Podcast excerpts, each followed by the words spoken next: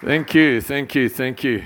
I always feel privileged to come amongst people who come from Viking backgrounds. this is the land of the Vikings, and uh, uh, I've really enjoyed over the years our friendship with Fleming, who uh, we have the same surname, so because of that, and uh, his family being in Skane, uh, which, uh, as I've researched my own family history, my grandfather and uh, before him uh, were uh, living in, in Skane. Is that how you say it? We pronounce it Skagen, but Skane. Uh, and so it was, it's wonderful to. He left there as a teenager in 1899 and came to South Africa as a, a runaway refugee, I suppose, hoping to start a new life. And um, then in due course, he, he was a Pedersen, and you say that differently. I don't know how you guys say it. You, you see, I can't say that. you, you, you suck it in when you say it, which is different to me. so forgive me. My Danish is very, very little. Um, and uh, he married a Hansen. How many Hansens in the room here? Any Hansens here? There we go. So we probably have some connection, huh? Yeah, yeah, there we go. And uh, then there were some British settlers that also came into South Africa. And uh, so we come from a, a, Danish and a British mix. Uh, personally, my wife Colleen, she comes from uh, French settlers from the, the Huguenots. You might remember the Huguenots in church history. In the 1670s, they came as refugees to South Africa. And she's from that stock as well. So. That's our history, but we are properly South African. And um, I'm sorry, we have to leave before you do your barbecue, what we would call a braai today. And that's like an unforgivable sin in, to a South African, to turn your back on a braai. So uh, we love it. We love to eat meat and smell the smoke and have the fellowship around the fire. So the Lord bless you guys. I love what I feel in this church. It's a good church. And we really salute Fleming and the team that have helped to serve in this church and build it up like you have. And the last time we were with you, um, you were still in the other building. Uh, what is that building? Yeah, in town, in the city center somewhere. Some big pillars. Hey, there are big pillars in front. Yeah, yeah, yeah. Okay. So that was a long time ago. But we have been back to the, the Nordics since then, but just not in the actual church. So We've appreciated um, our friendship with Fleming, as I said, and Anna. And over the, in fact, the last three, the last year, we've seen each other three times, one way or another, with us also being national directors in South Africa Vineyard now as well. So there's, there's a lot of uh, support we can give each other, and we're looking forward to seeing more support between Fountain Vineyard and uh, Copenhagen Vineyard itself. Like you guys, we're very committed to church planting in our movement, and you guys are doing it excellently. Fleming was just saying what he's been through in the last two years has been extreme. And yet, in the same time, you've burst out, what's it, four churches, I think? Isn't that amazing, hey? Pat the person on the back next to you and say, Well done. there we go. All right. I want to take a few moments of your time this morning to unpack something with you that I hope will be very helpful. It's about the value of truth. The value of truth. And if we can leave here today um, being convicted and, and assured in the value of truth, we will have accomplished something. The only way to live free is to be committed to truth. In fact, if you get uh, caught before, brought before a court of law, the, the, the best thing to do is to tell the truth because otherwise you've got to remember your story. because they will cross examine you and they will catch you out. So it's important, even in law, to, to live truth. So I want to take a few moments with you to talk about truth and how important that is in our lives and uh, why it's important and how we can journey in truth. So I'm going to answer two questions today. Why is truth important and how can we journey in truth? Um, I have just got a few pages of the notes, and I'll leave them behind. You guys can make copies if you want to. They're on, my, on the seat there, and you're welcome to of, of most of the things. it strikes me when Jesus says in John 14, verse 6, I am the way, and the truth and the life. No one comes to the Father but by me. That's a very, very powerful and very meaningful statement. On the one hand, it might seem arrogant, except if it's true. Then it's a necessary arrogance. and to not to, claim, to not claim what you're supposed to be claiming would be a, a, denial of truth. So Jesus is the way, the truth, and the life. No one comes to the Father but by Him. Now, we live in an age when there's an interfaith movement and, and uh, there's a statement that all roads lead to Rome, but that's not true as far as the gospel is concerned. Jesus is the way. There are many other religions that show us some aspect of who God is and they bring some nuance of, of a faith life to us, but only Jesus introduces us to God as a Father. No one else, no other faith, no other religious system does that. And that's why Jesus himself does not say, I've come to bring a new religion. He's come to bring a new way. He is the way. And when you become a believer, you die to the old ways and you take on. Um, we were talking yesterday, I was talking with, with Jorn, uh, Fleming's father, who's 82. What a privilege to talk to an 82 year old man who's still preaching the gospel, hey? And on top of that, he's married for, I think, 55 years or something. How many of you have been married for 55 years, eh? Wow. I always think to have a birthday, all you got to do is stay alive for another year. But to be married and have an anniversary, you got to stay alive and be in love for another year, eh? That's the challenge. And so I was talking to him, and he was just saying how impacted he was in Matthew's gospel. Jesus says that when we are to go and bap- to, to disciple people and baptize them into the name, into the name of the Father and the Son and the Holy Spirit. And what we're really saying is that when we baptize people, we are recognizing that they're no longer their own. They've been bought, they have a new identity, they're in Christ. And so we become part of this new way because we are dead men walking. The old, the old is gone. We're alive in Christ. That's the only life we have is in Him. Paul says, It's no longer I who live, but Christ who lives in me. In the life I now live, I live by faith in the Son of God who gave himself for me. So, truth is very important to us. Um, how many of you saw that movie, Forrest Gump? It's one of my favorite prophets. He's a prophet because he prophesies what happens to us when we don't face the truths of our lives. Eh? And uh, Forrest, uh, two things strike me about Forrest Gump. The one was uh, his, um, his statement that stupid is as stupid does. Don't call somebody stupid because he looks stupid. What is he actually doing? What's the fruit of his life? And that's quite profound. And uh, the other thing that strikes me is, you know, he's running. He was not just running from some broken history, he was running for a new life. And that day, early in the movie, when he, because of his, uh, I think, cerebral palsy or whatever he had that uh, crippled him, and he was being bullied, and he took off and began to run. He wasn't just running from the bullies, he was running for freedom, and he ran with such determination. If you remember the movie, that his uh, supports uh, broke off his legs, and he began to run free. Hey? And he never stopped running. He kept running. He, he, ran for years. He ran across the coast, from coast to coast in America. I think there's something about, about our quest for freedom that when we say yes to freedom, then the things that prop us up will also fall away and we start to run and run in freedom and run for hope and run for health. and Jesus warns us in John 8. It's a very interesting chapter. John 8, he says, And you will know the truth, and the truth will set you free. Verse 32. Then in verse 36, he says, Those whom the Son sets free will be free indeed.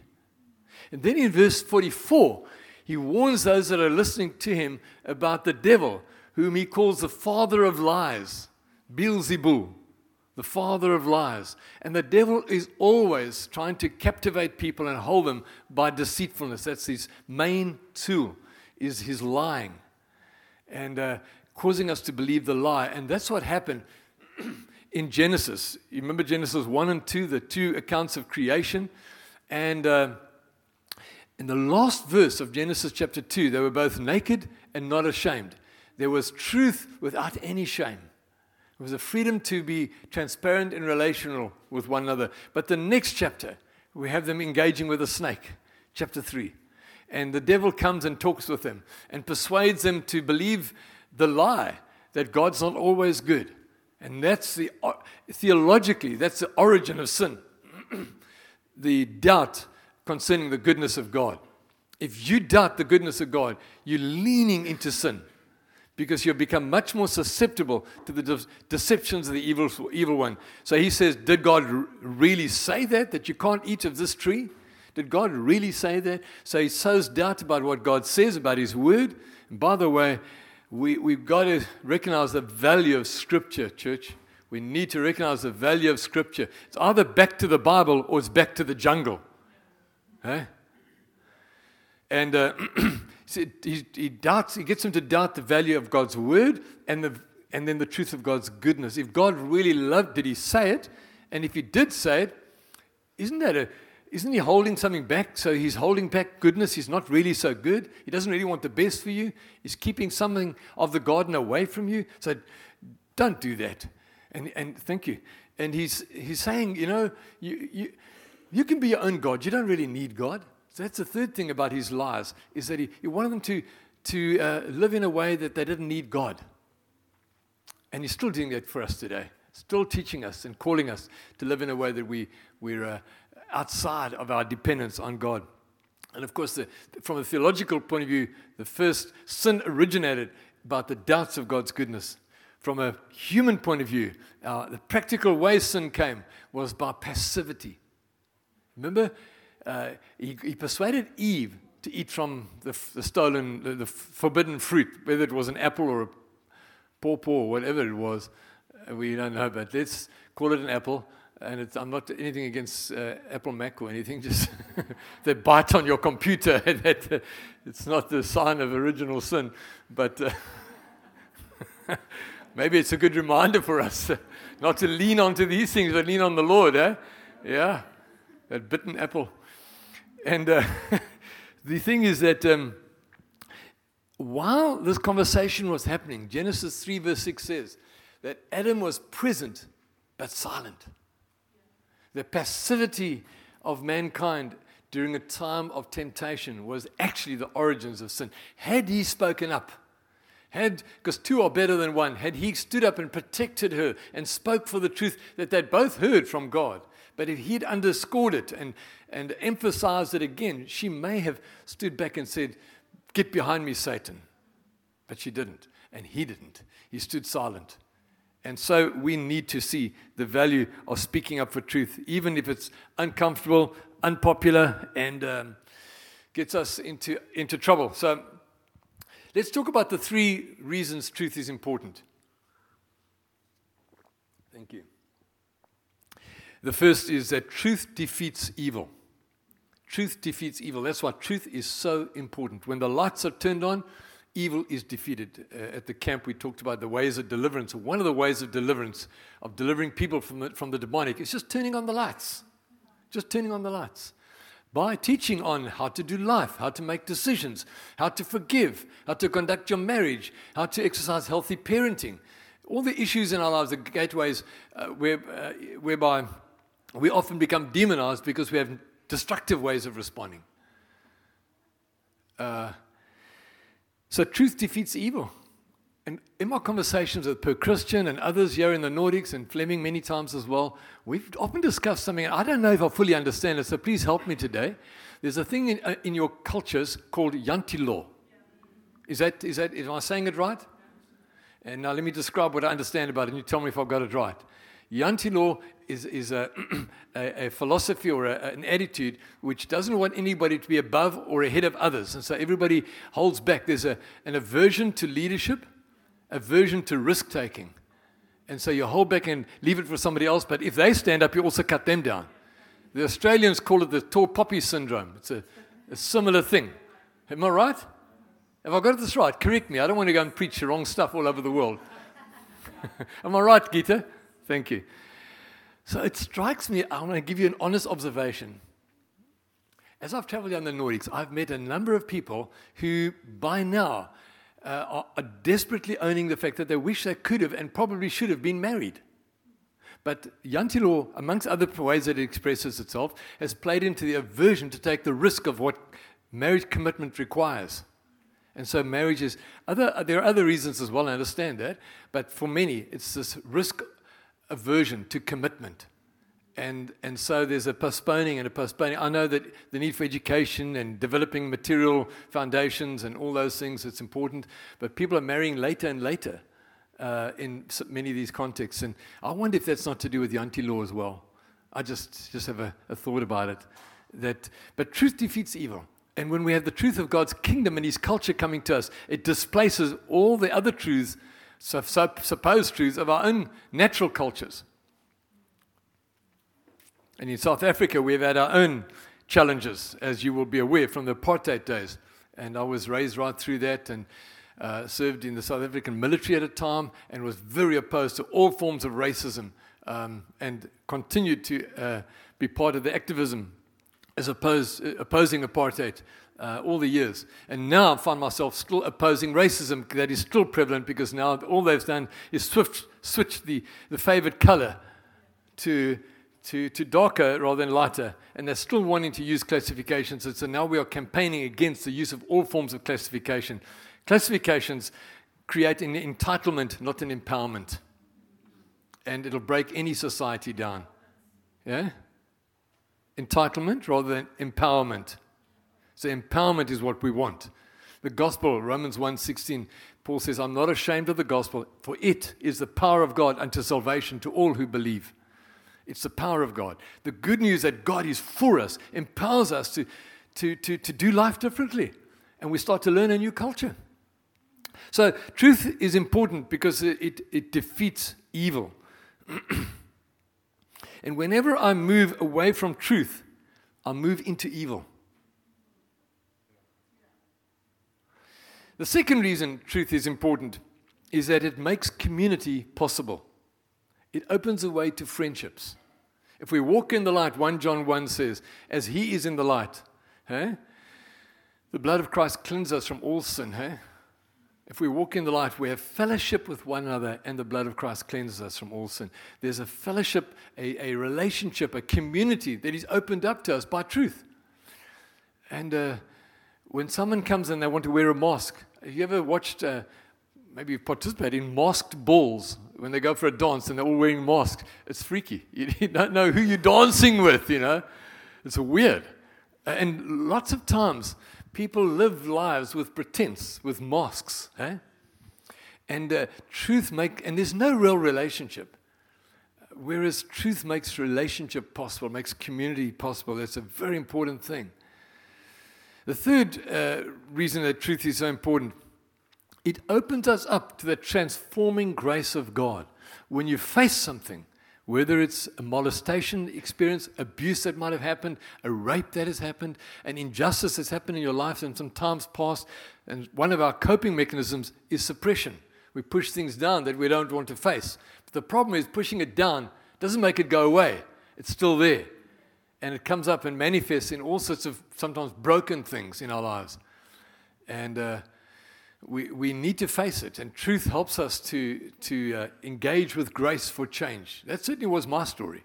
I come from, as I told you, my forefathers, the deep battle with depression. And I, I caught some of that um, over the years. I realized that I was carrying on the legacy of depression and anxiety. And then by an encounter with God and His love, it was transforming for me. And I, and I owned the truth that I had, I had doubted God's love. And when, I, when that was changed in me, I said, God, teach me to live from this new place. And over the next 12 years, from that prayer, He began to take me through engagement after engagement uh, of transforming grace. And now I want to say honestly and openly, as a, as a church leader amongst you, I don't have those anxieties and depressions. I mean, if something bad happens, I get sad for a few moments. You know what I'm saying? That's, that'd be right. It'd be pathological not to get sad or to get angry, hey? I was robbed the other day of my cell phone by people that I was helping. They took my cell phone, brand new, just two days old. They took it out of my, out of my hand through my truck's window and, uh, and ran away. I was so angry. But I needed to get over it. I mean, I dealt with it as best I knew how, and we, were, and we moved on. But in earlier years, it would have freaked me out completely. You know what I'm saying? And so the other thing about fear, you, you become afraid about and anxious about all kinds of things. I don't know if anyone, any of you have ever had anxiety, panic attacks, and things like that. But living with fear is a desperately, desperately difficult way to live. And God set me free because, trans- because truth that I was facing from my history, from my personal life, um, God was, was, was um, bringing grace because of that. So, truth is very, very important. Let's take a few moments to talk about how we can journey in truth, because this is probably where we need to land. That's uh, far more helpful for us to, to move. How do we journey in truth? Remember, Jesus said, I will send the Holy Spirit, the Comforter, the Spirit of truth, who, who will come and take all that I've shown you and show you more and, and bring it to you. And He's the Spirit of truth. So the Holy Spirit's work, as uh, great theologian J. Vincent Taylor said, He is the go between God. He, he goes between God and us, eh? and He reveals things to us. And He helps us to, to stay in this transforming place. So why, how do we face, how do we journey into truth? Here's the first thing. Is number one is face it. Face it. Get honest. If there are symptoms in your life, um, symptoms of brokenness, you find that you're reclusive, you don't connect well, you find that you ha- you're responding with excessive anger into situations uh, that are disproportionate to the, the offense, then figure out what's caused it. Own the fact that there's obviously some residual stuff pushing up that now when someone just says something slightly like that, uh, it just triggers a whole big response, much bigger than what the stimulus was, was, was, was about. Eh? Because it's, it's um, you know, it's when you're going to light a fire, eh? that little flame triggers a big fire that can braai your meat for you, you know. Uh, but it starts with a little flame. And sometimes in our lives, the, the fire of our response to life is, is triggered from a, a tiny reminder. So we have to face it. If we're alcoholics, let's face it. And AA always tells us that when we come into an AA meeting, Alcoholics Anonymous, the first thing you say, Hi, my name is Dave, and I'm an alcoholic. You own it. Hi, my name is Dave, and I'm a depressive. Oh, Hi, my name is, is Dave, and I'm a, I'm a stuck bachelor, or whatever the case might be. Hey? I'm a, a workaholic pastor. Whatever your issue is, name it, own it, face it. That's the number one thing It'll help you to journey in truth. Own the fact that you are not right yet. You are still broken. Right? And in the vineyard, I love this about the vineyard, that that is something we actually celebrate. We celebrate transparency um, and brokenness and neediness of strong values in the vineyard. Because the opening of the, the Sermon on the Mount, when Jesus gave the 10, what we call be happy attitudes, the Beatitudes, hey? He says the first one is, Blessed are the poor in spirit, for theirs is the kingdom of heaven. Huh? Blessed are those who know and face their neediness. Colleen and I, in our marriage, we married how many years now, sweetie? 41 years this year? 41 years? We just have to check, you know. So. we, uh, we find that every so often things come up for us we need to talk about. And we, let's be honest, sometimes you don't want to because you know it's not going to be a three minute conversation, it's going to be three hours. That, does that ever happen in Denmark? Yeah? okay.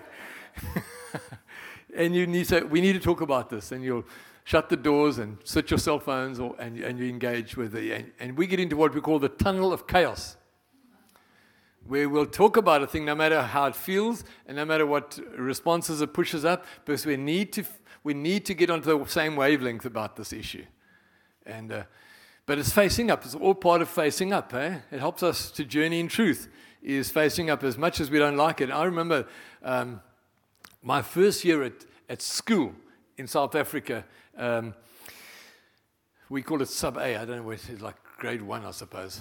I don't know how your grades and forms work here in Denmark, but uh, I remember in a little test, this is my first year at school, leaning over and getting an answer to a, a, a difficult question in a little test from my friend. And I cheated. And uh, uh, I went home knowing that I cheated. And I was in such conflict of conscience.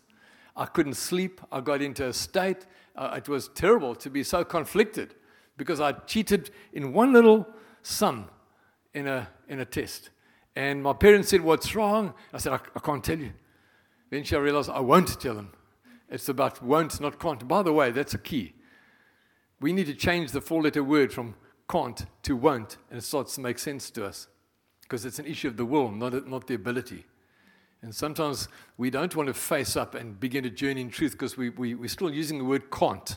I can't face my rape history or my, my abuse. I can't face the failures, or I can't face uh, I can't get out of the adultery I'm in, whatever the issue might be. But actually, change that can't to won't, and it changes the climate of the issue, hey? So um, by, the, by the next morning, I, w- I, I, I couldn't sleep the whole night. I was just about six years old. I Couldn't sleep. It was terrible. And eventually, I told my parents what had happened. And they said, Well, you've got a choice of one of two things. Either you face up and tell the teacher, whose name was Miss Brooks, you tell Miss Brooks what has happened. And, uh, and I said, No, she'll kill me. They said, Well, do you want to live like this or die by her? It's your choice. they gave me the choice. It's my responsibility. They couldn't fix it for me. It was my issue. It was me that wasn't facing truth. So they said, you, got, you can either live badly like this, it's like a living death, or let her kill you. It's either way. See what happens. so I decided I'll take the chance with Miss Brooks. And I told her. And she said to me, she said, Dave, the thing you did was wrong, but telling me was right. So here's the deal I'm going to forgive you, and you can start again. And it was wonderful. And I, I began to learn how truth sets us free when we face up, eh? So important. Let me ask you the question who do you think goes to heaven? I know we can come with theological answers, those who accept Christ and all that, but actually in heaven, the Bible says there's, we don't even need the sun or the moon for light. The Lord Himself is the brightness of heaven. He's our light in heaven. In heaven, there is no lying, no deceits, no mask wearing. It's completely transparent. So the only people who go to heaven are those who, who value living in the light. We better start practicing it now. If you harbor darkness now, you won't feel comfortable in heaven. Anyone who can stand the light will survive heaven. So, the second way that we can journey into truth is by finding a safe place where we can speak truth to, to someone who helps us to come clean. Find a safe place, a, a safe people, safe group. Um, I love all your cell groups, your, what do you call them? Uh, fellowship house churches, what do you call them here? Small groups, yeah. Um, that's a great place for a. I actually did a, a, doctoral thesis on the value of small group belonging in premarital preparation, believe it or not. If you belong to a healthy heterosexual mixed group that's got all ages and stages and economies in the group, and there's transparency as a key value in the group, you'll be far better to do life and to do marriage than you would have staying away from the challenges that such small group participation requires of you and inspires in you. Huh? So that's the second thing I would say find a safe place. Find people who you're going to take a risk on and say, Can you just hear me? You know, in James 5, verse 16, it says, Confess your faults one to another and pray for one another that you may be healed. Somehow, sometimes we have psychosomatic illnesses. Our bodies are sick because our souls are in trouble. We sometimes have headaches because of soul trouble. We have cardiac issues, stomach issues. Eh? I mismanaged in my very early years in ministry a conflict I was asked to mediate in, in another church between uh, leaders. And uh, I did the best I knew how, except for the, how I managed the intensity for myself. And I, I mismanaged the emotions of it. And I got a duodenal ulcer from that. So I learned very quickly in my early years how to process the pains of others in a way that didn't all come down on me. We, we won't survive. And many people burn out in ministry because they're mismanaging the pains of others. So we've got to learn how to be empathic or empathetic uh, and yet not being sucked down and destroyed by their issues, if that makes sense. So we need to be safe people for one another where we can, we can hear these truth tellings. And you know, across Europe, I read a statistic some time back that said there are more, far more Protestant in mental Protestants in mental illnesses and in, in uh, mental institutions than, than Catholics because, and they put it down to the practice of confession. So those groups, those 29 groups you got, those are your confession cubicles where you can hear this the confession and you can say, The Lord forgive you, you set free, and truth is spoken over your life. Affirmation of God's goodness is spoken over you again. So I want to give that to you as a second way you can journey in truth. There. find a safe place. Um, and uh, the, you know, the, the, body grows as we learn to speak the truth in love to one another. Hey? Ephesians 4.15 says that. But here's the third way we can journey in truth. Stick close to Jesus. Stick close to him because that's what he loves. And if you, if you walk with him, you'll become like him you learn to love truth more and more, and you'll feel more and more uncomfortable when you're not walking in truth. So learn to walk close to Him, huh? So can I, can I wrap it up with a couple of um, statements about, uh, about truth that might be helpful to you in a kind of a closing way this morning? And going back to some of the pictures in Genesis, when Adam and Eve um, were, were ashamed because of their faith, their, their break, breach in faithfulness and their sin, they made fig leaves for themselves to cover themselves, to hide their shame. But it was God who went looking for them. God is looking for us far more intensely than we are looking for Him. That's the truth. God is looking for, for us. Where are you, Adam? He says. That came from God. God was asking that question. Eh? The other thing I want to say to you as a, as a throw out truth today is that forgiveness is the key to health. If you live with unforgiveness, you won't live well. I'm talking about physically well and even financially. Believe it or not, it has an impact. 3 John verse 2 says, May you prosper and be in good health, even as your soul prospers. Outward prosperity in the most meaningful way flows best when there's been inward connection with God and with truth. Eh? Because what will it profit a man if he gains the whole world but forfeits his soul? Because you can own stuff, but actually, stuff can own you. You can be possessed by your possessions. Eh? I would also say to you, as a throw out truth for us today, beware of churchianity that aims to look good. Um, it's a kind of what do we call a ecclesiastical or a church based pornography where you present more than what you actually are. And in our generations currently, there are many, many churches that are advertising what is not for real. And we, we blandly and easily speak about truth, but we don't really want to deal with the truths that would set people free. But let's talk about the pornography issue, for example, not just in churchianity, but in our own lives. Uh, sexual compromise has become so available today through uh, social media. So available.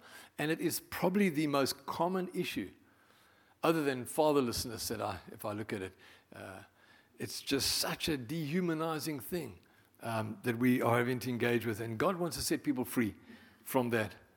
And I want to also say, as a out truth this morning, as we wrap this up, that destiny is not by, uh, is not by chance, but by choice. You don't have to be what you are, you can choose different. And that's good news today. What you have become and what you can become has to do with choices. We are the product of the choices we have made and the choices we're continuing to make, eh?